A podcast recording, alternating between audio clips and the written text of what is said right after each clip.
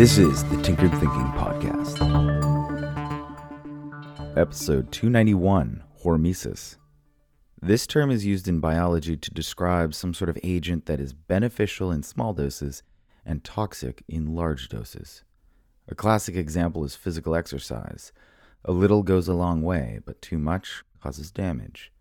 Many phytochemicals in plants are believed to have a similar kind of hormetic effect.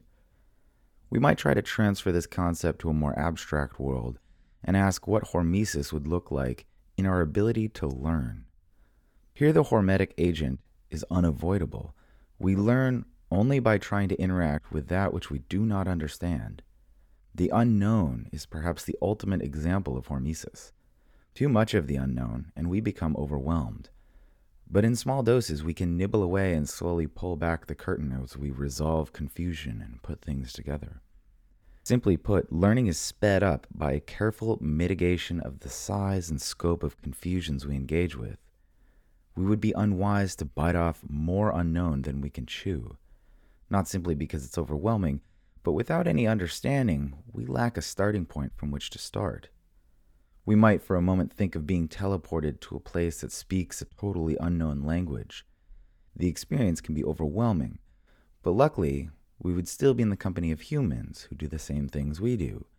We are not in a totally unknown place because we have the physical world and the knowledge of how people generally behave to serve as a starting point.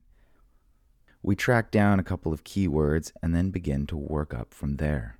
We do not, on the other hand, begin with an attempt to write a linguistic treatise about the new language's grammar.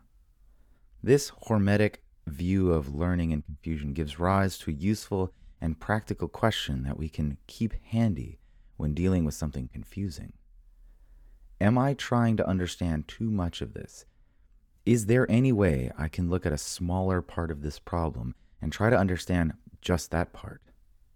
If we can scale down our scope with this question, we might find feelings of frustration and aggravation that so readily accompany confusion being replaced by a nascent curiosity, especially when our efforts begin to garner small victories in such unknown land.